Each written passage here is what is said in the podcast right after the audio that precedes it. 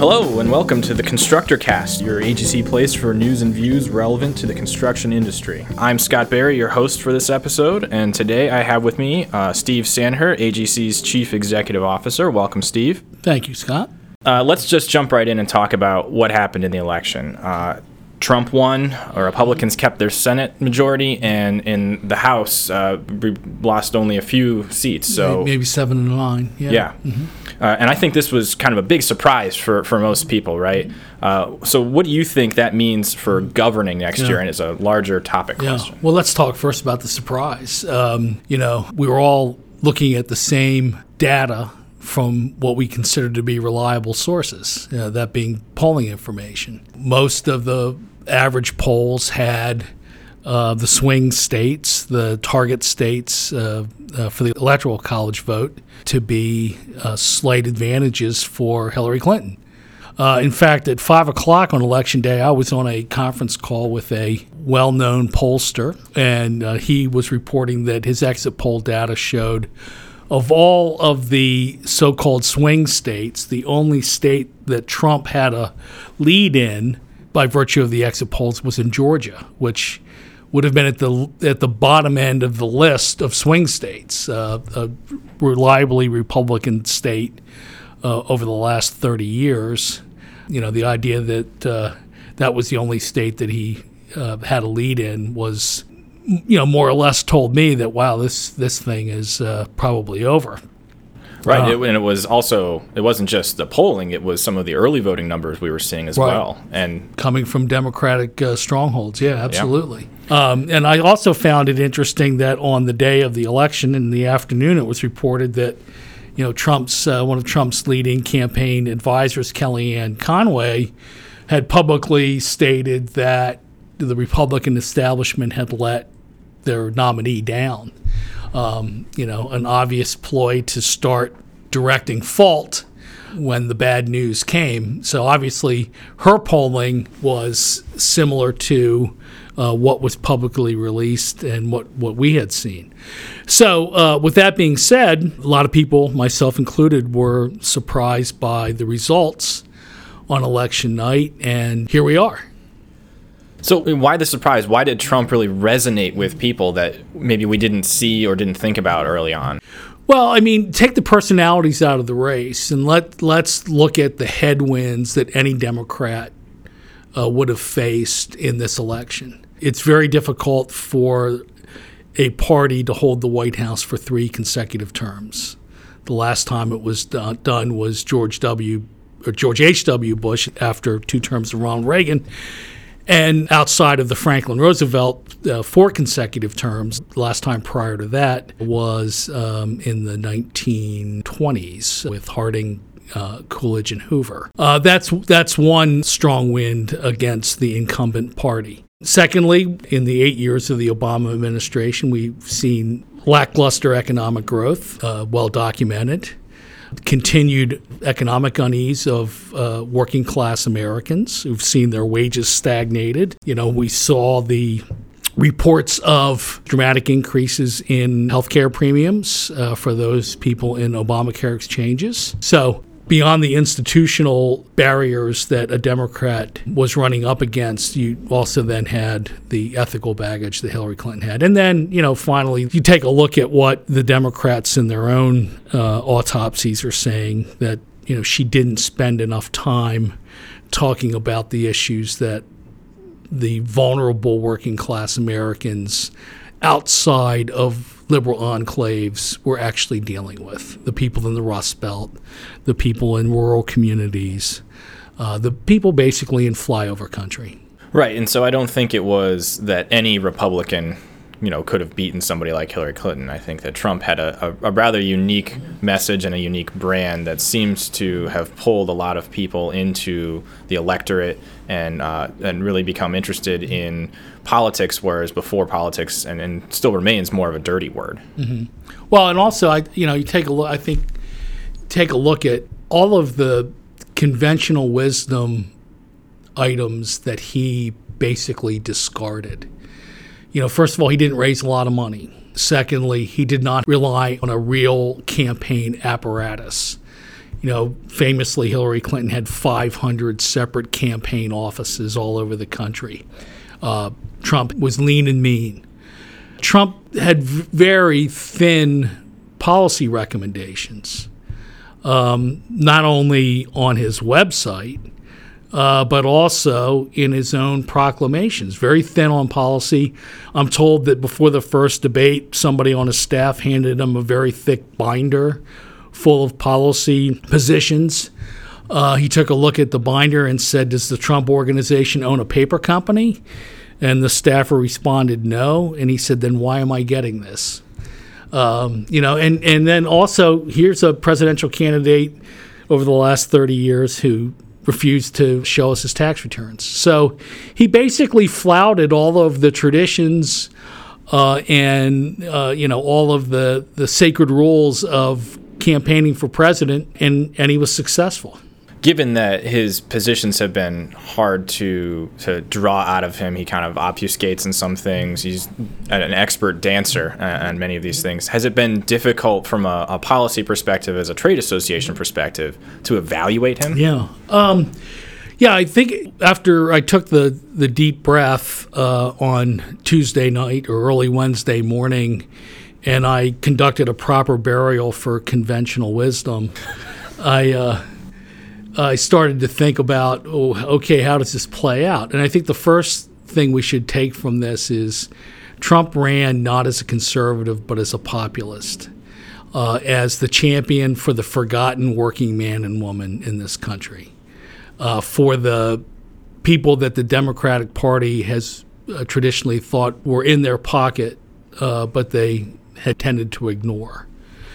Uh, you know, when you have Hillary Clinton saying, cavalierly uh, that we're going to put a lot of coal companies and coal miners out of work.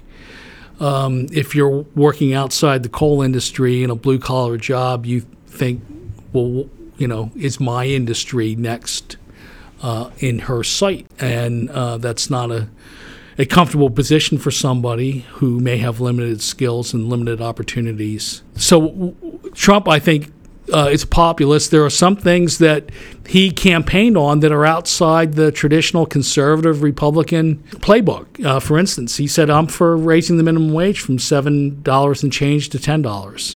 He said, I am for paid maternity leave for all employees. He, uh, you know, obviously is against, uh, or appears to be against our somewhat free trading philosophy. So, you know, when you hear that and see that, you I think you start to measure that against some of the policy issues that we are likely to face. I mean, one of our objectives with a Republican administration coming in would be to roll back or uh, throw out some of the excess regulatory rules and executive actions that occurred during the Obama administration.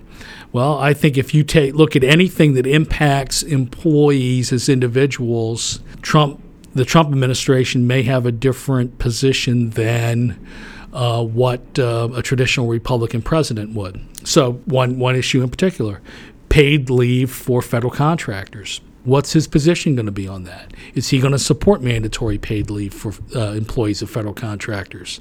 If you you know look at his other worker friendly proposals, uh, would seem to fall within that category. Uh, so uh, we will will have our work cut out for us in that particular issue. I think it's interesting that you uh, point out that he ran as a populist, not a conservative, and that he's taking um, somewhat different positions than mm-hmm. Uh, Republicans in the past have. Do you think that it works to treat him as a normal, generic Republican? When evaluating his policy options and what we expect for him uh, coming up. I think anybody who does so does so at their own peril. You know, I really, I really think that on some of these things he's going to be a wild card. I also think that, like Bill Clinton, he will enjoy perhaps triangulating congressional Republicans. Uh, in other words, there may be some workplace issues that he would be uh, more in line with Democrats and you know may find Democrat support for some of his positions that you know would not be favored by Republicans. We'll have to wait and see if that happens. But you know, he when when I refer to him as Republican nominee, I have Republican in quotes. So I guess then the the real question is from the AGC Association perspective, is a Trump victory a victory for construction? I would have to say, on balance, yes, um, for a number of reasons. Um, uh, let, first of all, let's take a look at how he's lived his life as a developer and a builder. So, you know, regardless of what his policy leanings may be, um, he understands the construction business. Uh, he understands the challenges, he understands the opportunities, he understands how things get built, how things don't get built, why they don't get built. Uh, so, from from that perspective, um, I think that that's extremely favorable to AGC and its membership. On uh, court appointments for the Supreme Court, he's already come out with a list of 20 or so potential uh, appointees to the U.S. Supreme Court, all of which have been vetted by the Federalist Society, which is a conservative legal group um, that has a more limited traditional view of constitutional interpretation. Uh, from a business perspective, uh, that's likely to be a good thing. Uh, you know, and if that if that philosophy that led him to uh, come up with that list for the Supreme Court uh, filters down to lower court appointments, I think that's a positive development for the the uh, the business community. Um, you know, the fact that he uh, will have the opportunity to roll back or refine some of the regulatory proposals of the Obama administration uh, is a good thing for us. Uh, you know, I think it's uh, it's probable that he may reopen the uh, EPA waters of the U.S. definition. I think it's also you know possible that uh, he would require OSHA to take another look at the OSHA silica standard uh, that we are currently in court fighting. I think uh, it's also possible or probable that the so called fair pay and safe workplaces rule that has already been enjoined by a federal court in Texas, that would be something that he, he may want to be reconsidered. Along with that, you know, we also have on the regulatory front, we have options under the Congressional Review Act, uh, which uh, allows Congress to uh, effectively veto or override rules that have been issued in the last month of an outgoing presidential administration. So we've reminded the congressional leadership that they have that authority, uh, and we've given them a list of rules that fall within the scope of the time frame that's uh, required there. Um, so that uh, they may act quickly in January to uh, basically discard some of the rules, including the blacklisting rule that I've already mentioned. So, outside of the regulatory scope, the Trump team has really identified kind of three broad areas uh, that they want to focus on in the first 100 days. Immigration has been one of those things. AGC has fought for immigration reform for uh, many years, decades even. Mm-hmm. So, what are the kinds of things that we have traditionally sought? Yeah. So, uh, for immigration, for us, um, you know, the the primary objective for us is to find some legal status for people that are working in our industry uh, that may have doctored their uh, identification or may have come here illegally, and many um, members of AGC will point out that they've had employees that have been with them for years now that they may doubt uh, the authenticity of their documentation, but they are productive um, members of their team. Um, they want to find some uh, safe harbor um, to keep them in their employ. I think the conventional wisdom is that Trump, as a hardliner on immigration, is only going to focus on building the wall and getting somebody else to pay for it. I'm a little bit more optimistic there. I really think that because Trump has so much credibility with the hardline immigration crowd, uh, the people that have said that earned legalization, short of citizenship, uh, is amnesty, uh, that because of his credibility on building a wall or a fence or a virtual fence along the southern border, brings him uh, additional credibility to tackle some of the other big issues that remain in immigration, and that is we have 11 or 12 or 13 million people in this country without proper, presumably without proper documentation, that are living in a legal limbo. Uh, many of whom are productive, hardworking, family oriented, and uh, they need some type of legal status. And in the years past, what we have supported, uh, which was in the Bush 2006 immigration bill and also in the gang of uh, eight or 10, I forget how many were in the gang in the early days of the Obama administration. Uh, but, you know, bipartisan uh, reform bills uh, that said if you are here illegally, you pay a fine, probably of about $3,500. You have a clean criminal record, you have a job, uh, you pay any back taxes you m- might owe, you don't get Social Security benefits, you don't get to bring any relatives into the country, uh, but you do get a work permit that lasts for three years. And if you keep a clean criminal record and pay your taxes and keep a job and then demonstrate proficiency in English, you get to renew that work permit for another three years. And you can go up to nine years with that permit, and then you can apply for a green card. And then once you have a green card, then you can get in line for citizenship. So, you know, this is not an easy pathway for anybody to get citizenship, but it is a fair and humane way of dealing with people that are here, that are working, that are providing for their families, and that are part of our country now.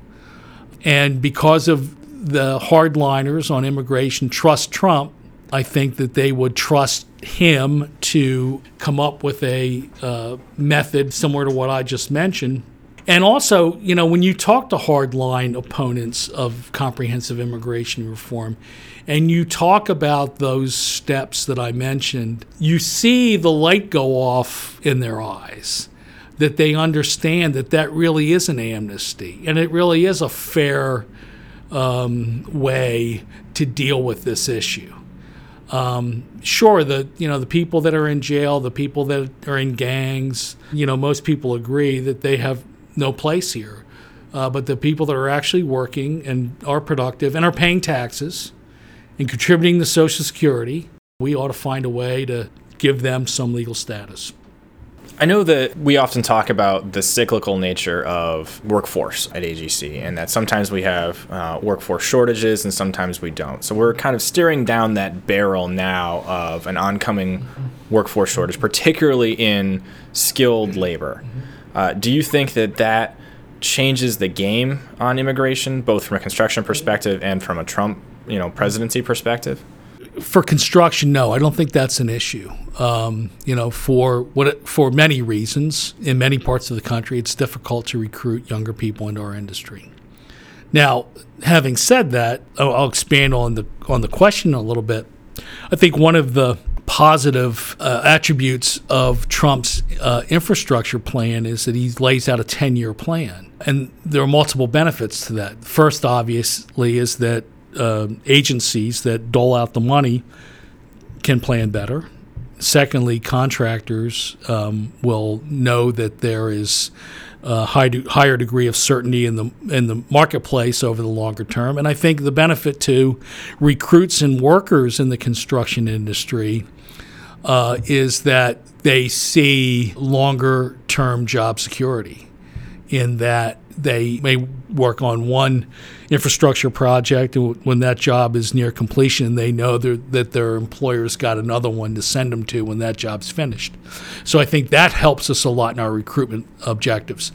I think the other thing is because of, of the fact that Trump knows our industry and knows what skills are required to build things, and knows, particularly being a developer in New York City, that construction crafts offer the opportunity for a solid middle class life, that he will be in alignment with us on trying to influence the education system in this country to recognize that you don't need a four year degree to be successful. Right. It's work that people can be proud of, and that's something that people have looked for. People can be proud of, and guess what? You can't send these jobs to Mexico or China or anywhere or anywhere else. Yeah. So we started talking about infrastructure, and that is uh, jobs is sort of the general, uh, generally rather the the second category that the Trump team has talked about that they want to focus on in the first hundred days. And uh, you talked about how we're starting to see more of a ten-year, longer-term plan. What are some of the other elements that that we have heard uh, might make up this plan? Since from contractors' perspective, uh, it was heartening, I think, to see that both the Clinton campaign and the Trump campaign made an infrastructure package a signature part of their campaign. Right, and beyond that, if you uh, um, in Trump's acceptance speech, the first policy issue that he, men- he mentioned was infrastructure investment. That's right. So, yeah. Uh, I jumped up off my sofa and cheered. At three thirty in the morning. I did. um, so uh, yeah, with with that as a backdrop, I think a, a, challenge is that he was very sketchy in how we pay for this, and I think this is where the rubber meets the road. Um, you know, he talks about tax credits that are granted to investors who put money in infrastructure projects. Well, that uh, seems a little nebulous to me. Uh, if it's viable, you know, then obviously we'll we'll support it. But in the short time since the uh, the election, we have been in contact with his transition team.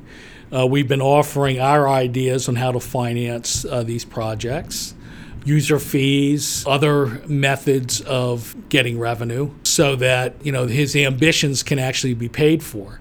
Uh, and I think this is where we will have a challenge um, with the Congress. I have listened to uh, encouraging words coming out of Republican leaders in both the House and the Senate about infrastructure investment is the way to help get people working again.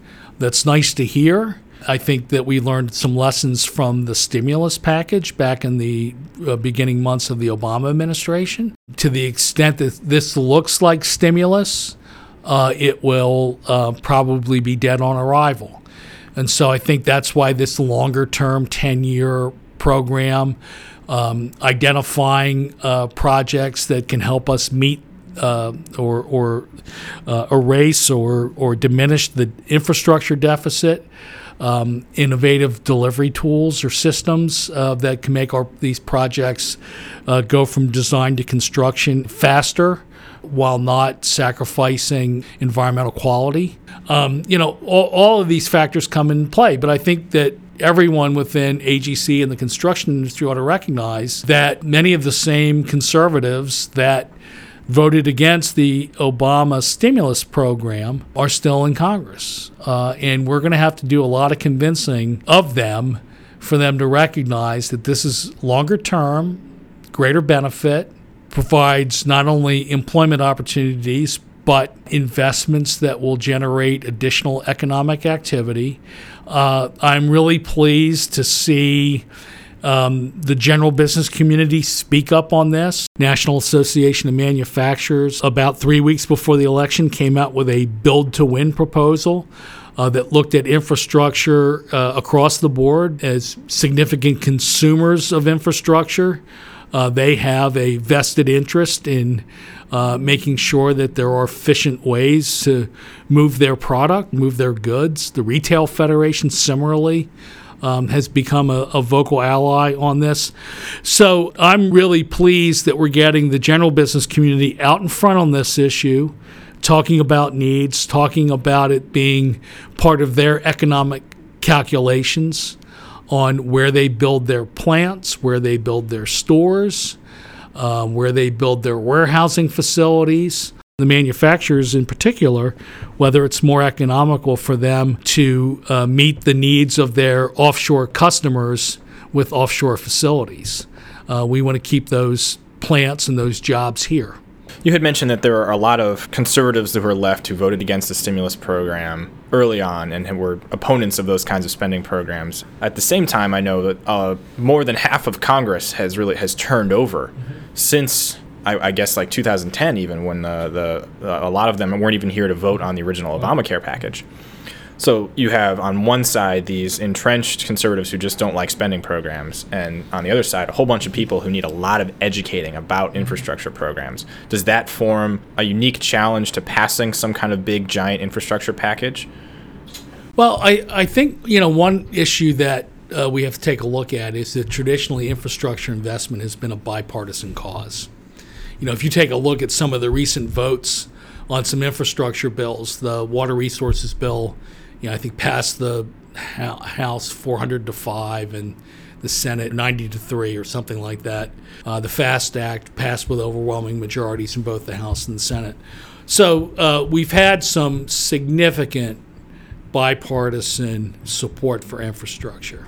Moving an infrastructure package uh, that's paid for early in the Trump administration that would likely get a significant number of Democratic votes could demonstrate to a lot of the Trump's detractors that he has the ability to govern, he has the ability to move his program, um, he has the ability to um, uh, get Democratic support for some of his policy positions. Um, I hope that's the case, and I hope that uh, Democrats will, as they've traditionally done, uh, support investments in infrastructure. So this might be the opportunity the Trump administration is looking for for an olive branch early on to try and build those kinds of bipartisan bridges. Yeah, absolutely. I mean, when you go back, you know, to the first months of the George W. Bush administration.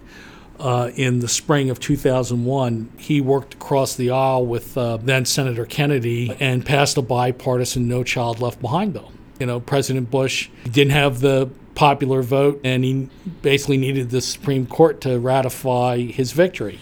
Like now, there were a lot of people that questioned uh, his validity as president. So Trump's got the same challenge, and perhaps even more so.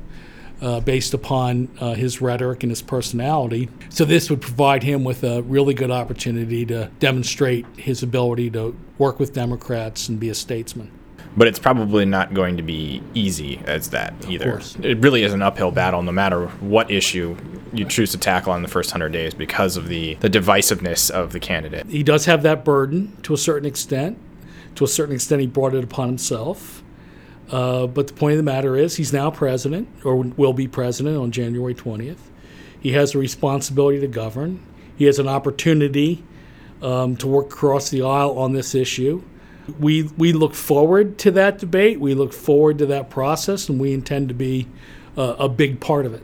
Speaking of process, uh, the the last area that the Trump administration has identified, or the transition team has identified, um, is healthcare, and we've talked a lot about uh, during the campaign, uh, just straight repealing uh, the Affordable Care Act and all of its components, and the debate has sometimes been over what to replace it with, but um, in the early parts of 2010 and uh, that debate, AGC has had come out opposed entirely to the ACA.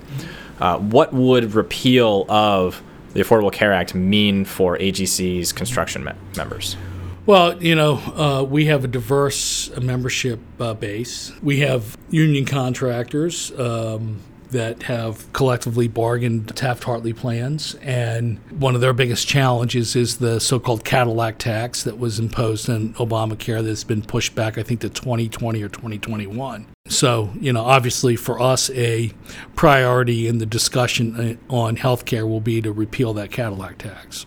Secondly, for those uh, employers that do not work under collective bargaining plans, we supported alternatives to Obamacare that will likely surface yet again uh, as this debate takes place. We would prefer to see uh, employer incentives uh, as well as employee incentives, tax credits um, that make health care more um, affordable.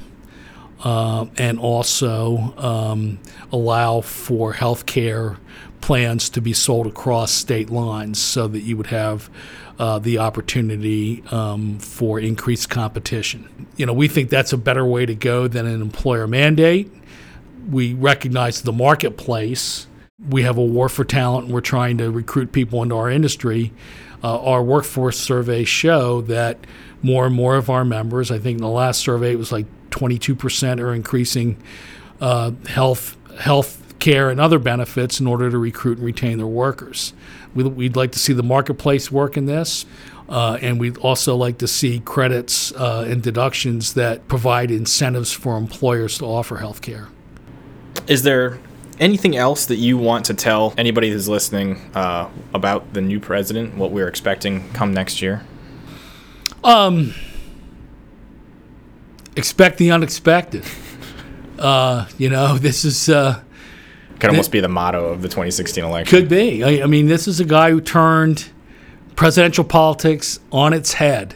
He, uh, you know, campaigned on three or four issues with uh, that were basically more like bumper sticker slogans than well thought out policy prescriptives. You know, I would go back to where we started in this conversation. Uh, I view him more as a populist than as a conservative. You know, on balance, I think uh, the fact that we have a Republican Congress, that he will be appointing, in all likelihood, um, a lot of solid Republican individuals into key policy positions, bodes well for us. And uh, we'll do everything we can uh, to help him on his infrastructure agenda, to help roll back the aggressive regulatory agenda that we've seen over the last eight years, and do what we always do, which is to promote pro construction, pro business policy ideas that are good for the economy and good for our members and their employees. Well, I want to thank uh, AGC's uh, Steve Sandherr for joining us today, and I want to thank all of you all for listening. This has been the AGC Constructor Cast.